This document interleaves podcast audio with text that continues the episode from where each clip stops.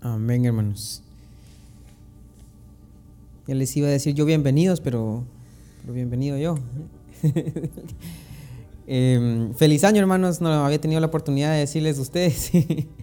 Eh, eh, los amamos muchísimo, hermanos. Eh, algunos ya les pude dar su abrazo, que, que, que, me hacía falta darles su abrazo y todavía todos otros me faltan. Em, pero Dios es bueno, hermanos. En estos días había estado pensando si, bueno, traía esta pregunta para ustedes, que si ustedes conocen a alguien intachable o a, o alguien infalible, alguien, alguien que no se confunde, alguien que no tiene engaño, no tiene nada, nada en él que uno diga, esa es una falta. ¿Alguien conoce a alguien así? No.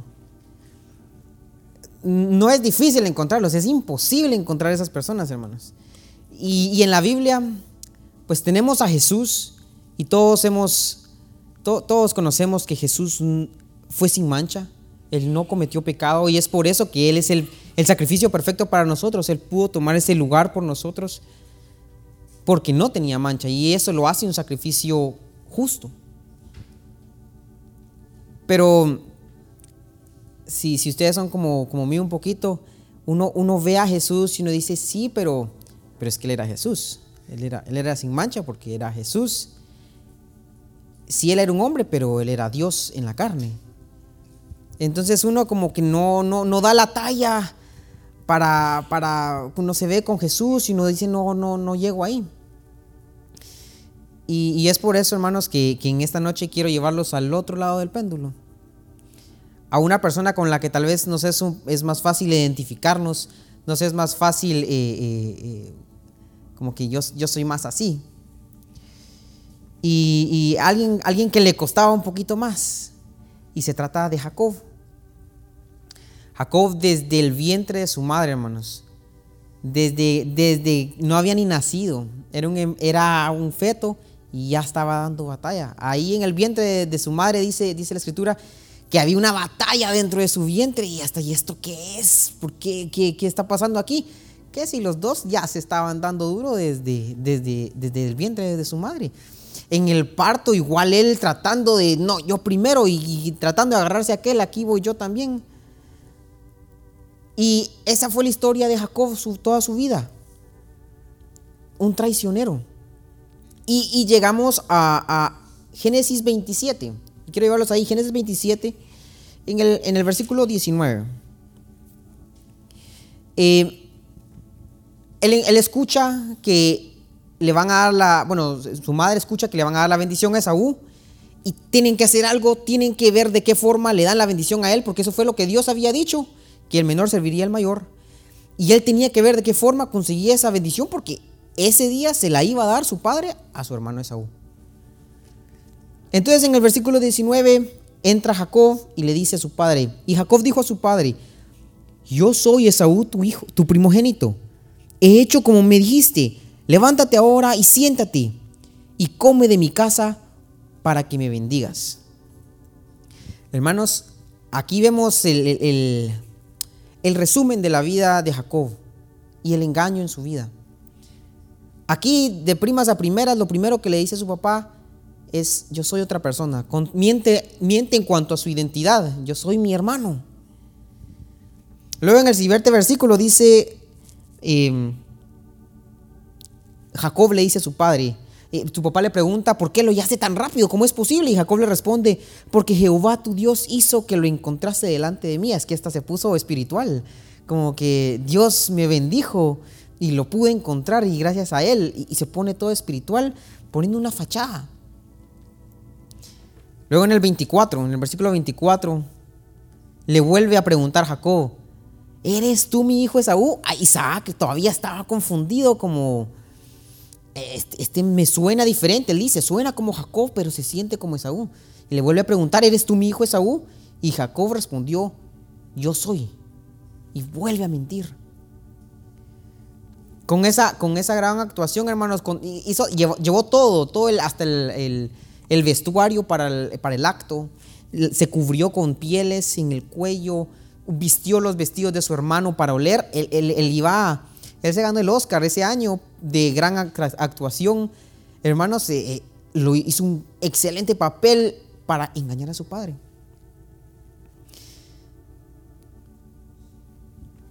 En Génesis, en el mismo capítulo, en el, ah, más adelante, cuando ya le dio la bendición, y se acerca a Esaú y le dice, Padre, bendíceme. Isaac le dice, en el 35, vino tu hermano con engaño y tomó tu bendición. Esa era la vida de Jacob, hermanos. Una vida con engaño, en traición. Y, aunque no lo querramos, creo que Jacob nos refleja muy bien. Eh, tal vez no seamos unos grandes impostores viviendo vidas dobles y vidas falsas. Eh, eh, o quién sabe, tal vez, tal vez tenemos una fachada. Tal vez, tal vez estamos viviendo algo en la casa, estamos viviendo algo en la iglesia que no lo es y afuera estamos viviendo otra cosa. No lo sé. Pero tal vez ese no es el caso. Tal vez, y sin lugar a dudas, en nosotros está esa raíz de engaño y esa raíz de, iniquidad que estaba en Jacob, porque todos venimos de Adán. Y debido a, esas decisiones y a ese camino, esa vida que Jacob tenía, tuvo que huir de su casa. Y en el, en el siguiente capítulo, él le dice a eh, eh, pues, pues, Rebeca siempre protegiendo a Jacob, ¿verdad? Era, era, su consentido, su favorito, entonces siempre protegiéndolo le dice, mira, no quiero que tome mi hijo mujeres de aquí, quiero que se vaya allá con la casa de mi padre, entonces lo envían para que, para que se vaya lejos, ¿verdad? Porque su hermano lo quería matar. Y en el versículo 10 dice, salió pues Jacob de Berseba y fue a Arán, y llegó a un cierto lugar y durmió allí porque ya el sol se había puesto, y tomó de las piedras de aquel paraje, y puso a su cabecera y se acostó en aquel lugar. Este lugar, este capítulo marca, hermanos, porque tal vez vayamos a regresar aquí. Él estaba cansado, hermanos. Estaba escapando. Era una excusa, una fachada de que vamos, que vaya, que eh, eh, se les ocurrió algo así como que, ah, que vaya a buscar esposa allá. Pero él estaba huyendo, hermanos. No creo que él haya ido con grandes carretas o, gran preparación para su viaje. Él estaba escapando de su hermano porque lo iba a matar. Seguramente estaba cansado, estaba estresado, imagínense. Iba a un desconocido sin, no creo que llevaba mucho dinero. Y aunque sea, aunque sea en el sueño, él necesitaba encontrar paz. A veces uno está angustiado, pero ni, en el sueño no logra ni dormirse. Pero él necesitaba encontrar, aunque sea ahí, paz. Su vida de engaño, hermanos, lo había llevado a este punto. Y estaba en este punto tan bajo, hermanos. Desterrado de su casa, a un lugar que no, no sabía qué, qué le sucedería.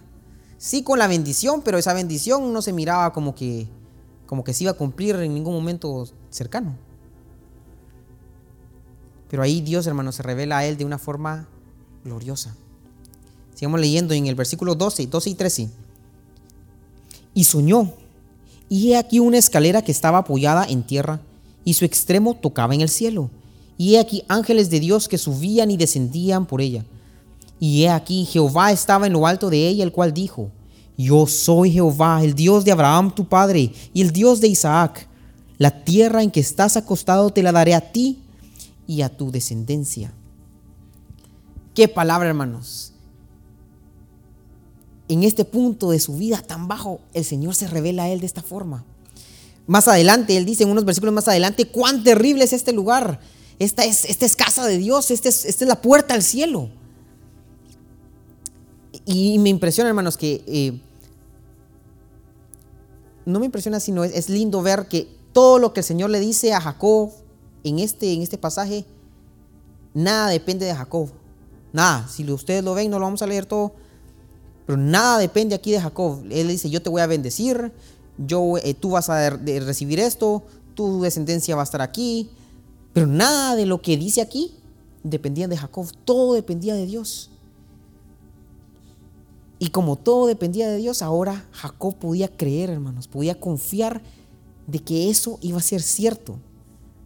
Dice, dice en el versículo 15 al final, porque no te dejaré hasta que haya hecho lo que te he dicho. Hermanos, eso le dijo el Señor. No te dejaré hasta que haga lo que te he dicho. Ahora Jacob podía confiar, hermanos, podía creer en esa palabra y aferrarse a ella. Y en ese momento él estaba viendo esa revelación de, se estaba uniendo el cielo y la tierra. Esa escalera estaba uniendo. Y, sin lugar a dudas, hermanos, esta revelación hizo un gran impacto en la vida de Jacob. Un impacto que, que, fue de generación en generación, hermanos. Y no solamente a Jacob impactó esta revelación. El cumplimiento de esta revelación también cambió la vida de alguien. Cuando escuchó estas palabras, de cierto, de cierto os digo, de aquí adelante veréis el cielo abierto y a los ángeles de Dios que suben y descienden sobre el Hijo del Hombre. Es esta misma escena, hermanos. Esta misma escena de Jacob soñando y está viendo la escalera y los ángeles de Dios que suben y descienden sobre la escalera. Y en este versículo de Juan 1.51, que lo conocemos muy bien, les está diciendo a sus discípulos, de aquí adelante veréis al cielo abierto y a los ángeles de Dios que suben y descienden sobre el Hijo del Hombre. Jesús estaba revelando, hermanos, Él era la escalera. Él estaba uniendo allí en ese momento el cielo y la tierra. Él era el cumplimiento, hermanos. Él estaba abriendo los cielos. Dice, de aquí adelante veréis el cielo abierto. Hermanos, este, este cielo abierto antes no era accesible. Como dice Hebreos, los patriarcas solo lo vieron de lejos. Solo vieron la promesa, recibieron la promesa, creyeron, pero solo vieron de lejos. No lo recibieron. Y ahora Jesús le está diciendo a sus discípulos, de cierto os digo, ahora veréis el cielo abierto y yo soy el cumplimiento. Yo estoy uniendo el cielo con la tierra.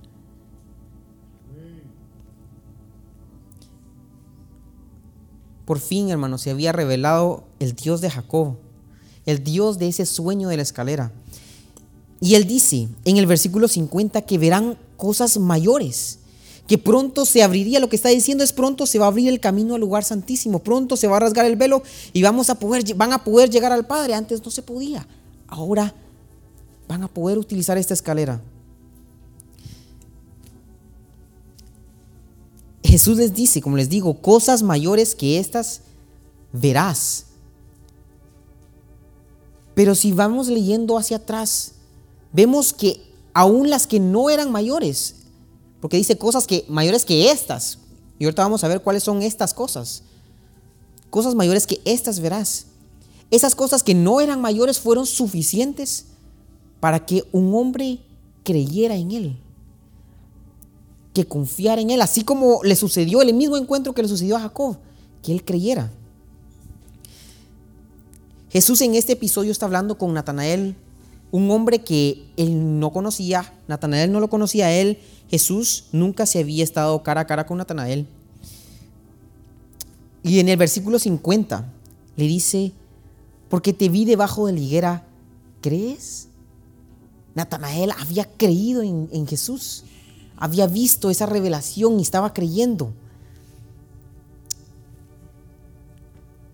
Y, esa expresión de, Señor, yo creo, la vemos en el versículo 49.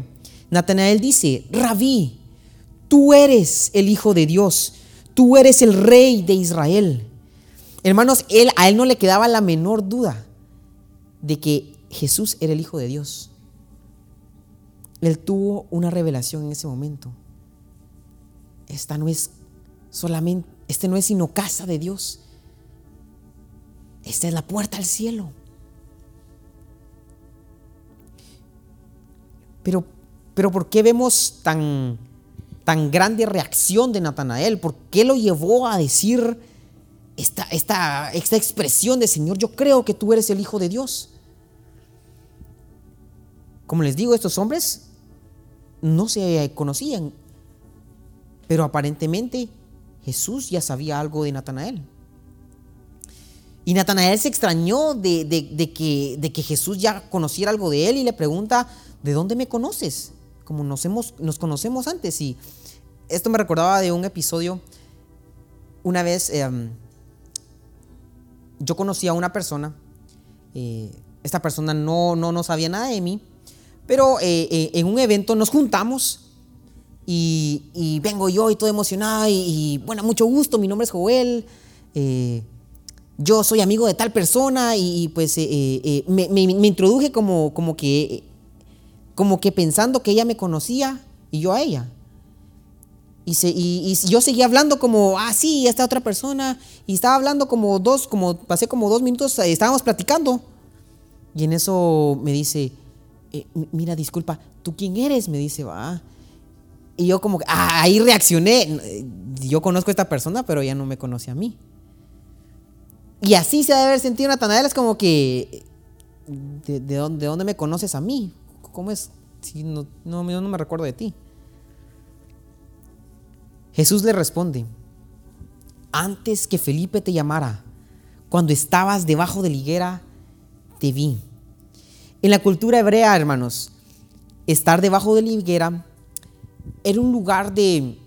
No sé si han visto las higueras. Las higueras no son árboles tan, tan grandes, son árboles más pequeños, pero su, follaje hace que, que sea una, una sombra muy placentera. E, era un lugar en el que utilizaban o acostumbraban al que iban a orar, eh, al que iban a meditar en las escrituras, escudriñar las escrituras, o simplemente era un lugar eh, en el que ellos buscaban la paz o la tranquilidad. Como, como, eh, como vemos en los pueblos, ahora los viejitos que sacan su, silla o su mecedora afuera de la calle y solo ah, como estar tranquilos un ratito. Ese era el lugar en el que Natanael estaba, debajo de la higuera buscando ese descanso, buscando esa sombra.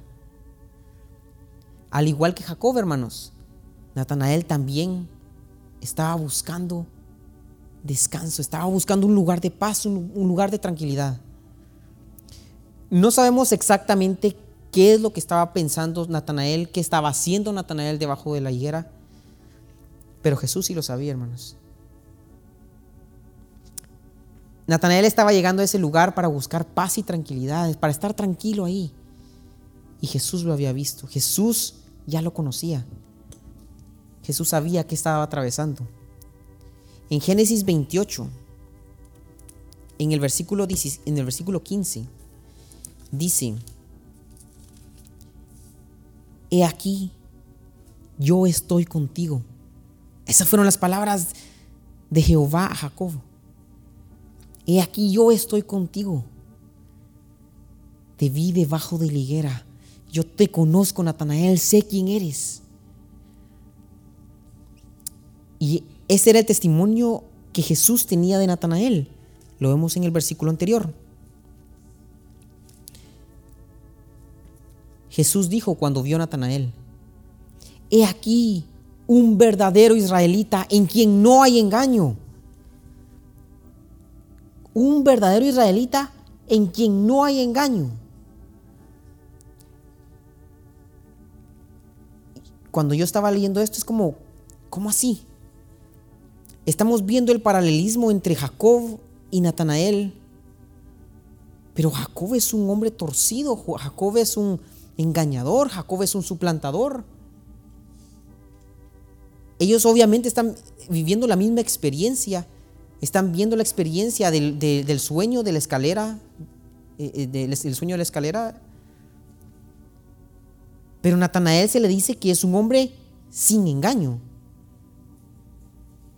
Lo opuesto de Jacob. Y, tal vez aquí, aquí está el hombre perfecto que estábamos hablando al principio, que, que, no se confunde, intachable, sin engaño. Imagínense, Jesús está diciendo, este hombre es sin engaño, no hay engaño en él. ¿Qué dicen, qué dicen ustedes, hermanos?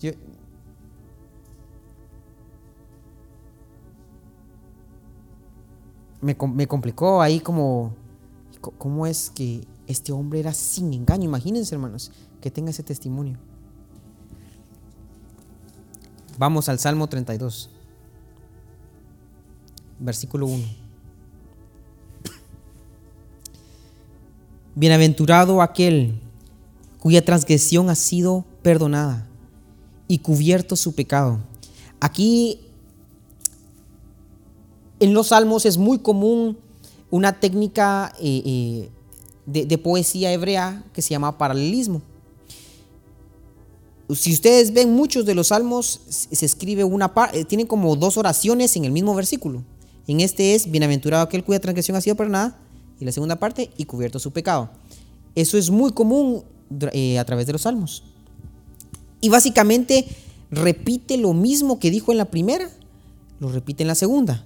Aquí lo vemos muy claramente, dice, eh, bienaventurado aquel cuya transgresión ha sido perdonada y cubierto su pecado.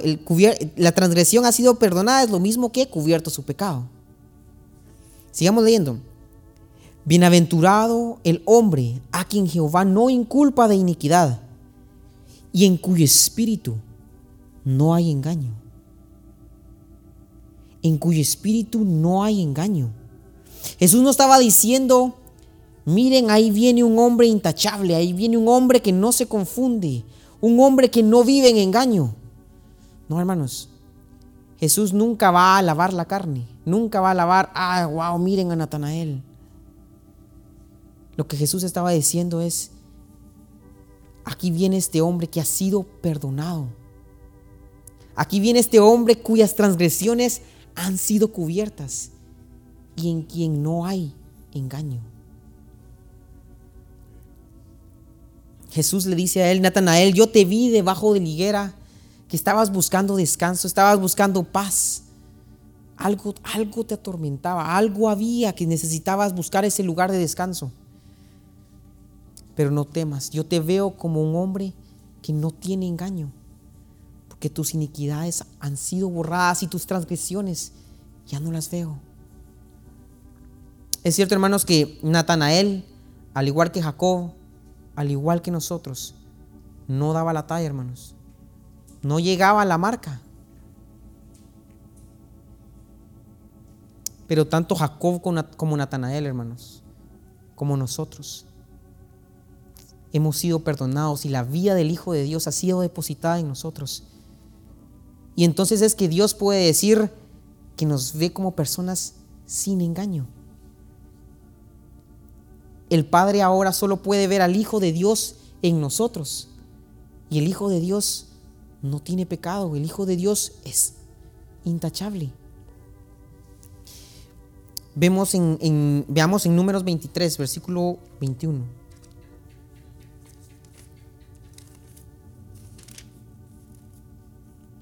La primera parte dice, es Balaam dando la profecía a Israel.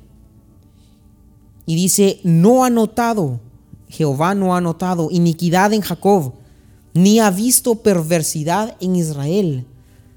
Pero ¿cómo, hermanos? Jacob era torcido. Jacob era engañador. Jacob estafaba.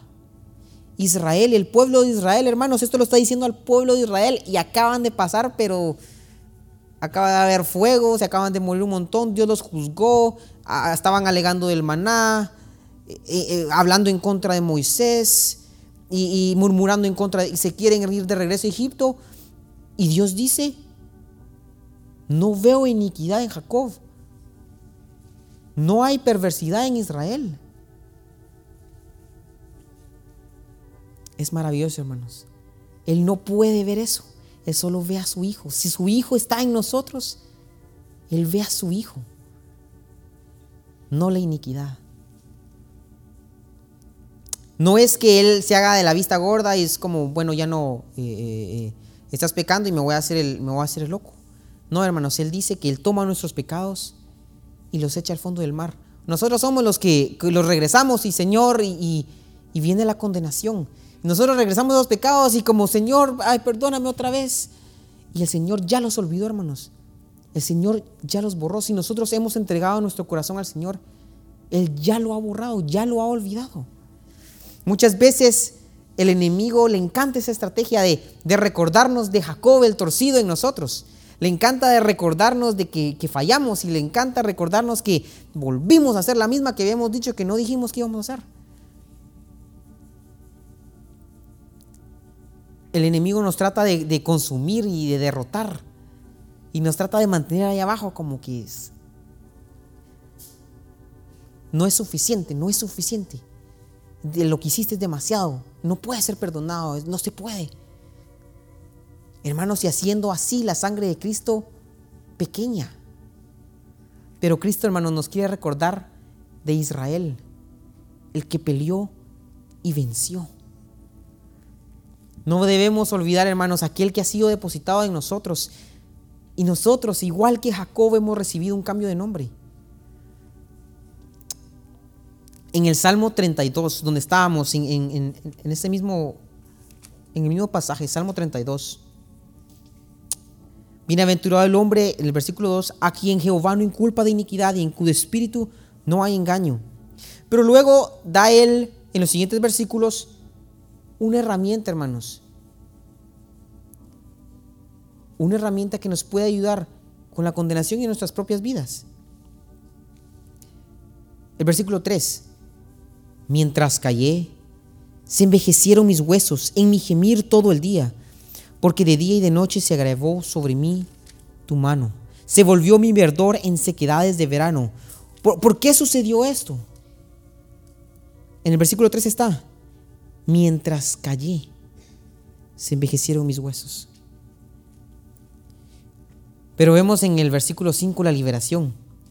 Mi pecado te declaré y no encubrí mi iniquidad. Dije, confesaré mis transgresiones a Jehová y tú perdonaste la maldad de mi pecado. Hermanos, es importante venir al Señor con un corazón abierto y exponernos delante de Él. Él quiere escuchar de nuestras bocas, hermanos. Él quiere escuchar que nosotros lo confesemos, que nosotros digamos, Señor, he transgredido, he pecado, perdóname. Y Él ahí, Él nos perdona con su sangre y voltea a la página, borrón y cuenta nueva. Él, sabe muchas veces qué es lo que nosotros hemos hecho, hermanos. Él es omnisciente, Él lo sabe todo. Pero Él siempre llega y dice, Adán, ¿dónde estás? Adán, ¿dónde estás? Y, habrá ocasiones, hermanos, en las que sí es necesario venir delante de los líderes, delante de los pastores y confesar algo. A veces es necesario, el Señor nos pide cada quien, el Señor le pide en su corazón, lo pone en su corazón de confesar algo. Y el camino de restauración no puede iniciar si no nos damos cuenta de ese, de ese error. No puede iniciar, hermanos.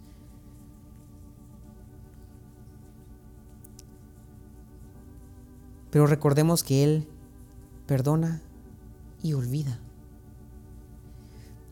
Para terminar, y quiero rápidamente ver el otro lado del péndulo. En Hebreos 2 habla de no tener en poco nuestra salvación que, dice, se los, vamos a leer, leámoslo.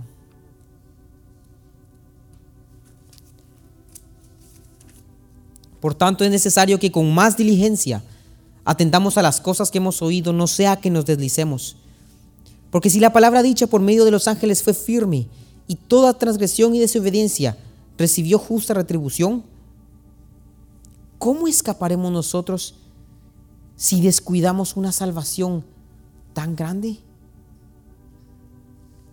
Hermanos, y como les digo, este es el otro lado del péndulo.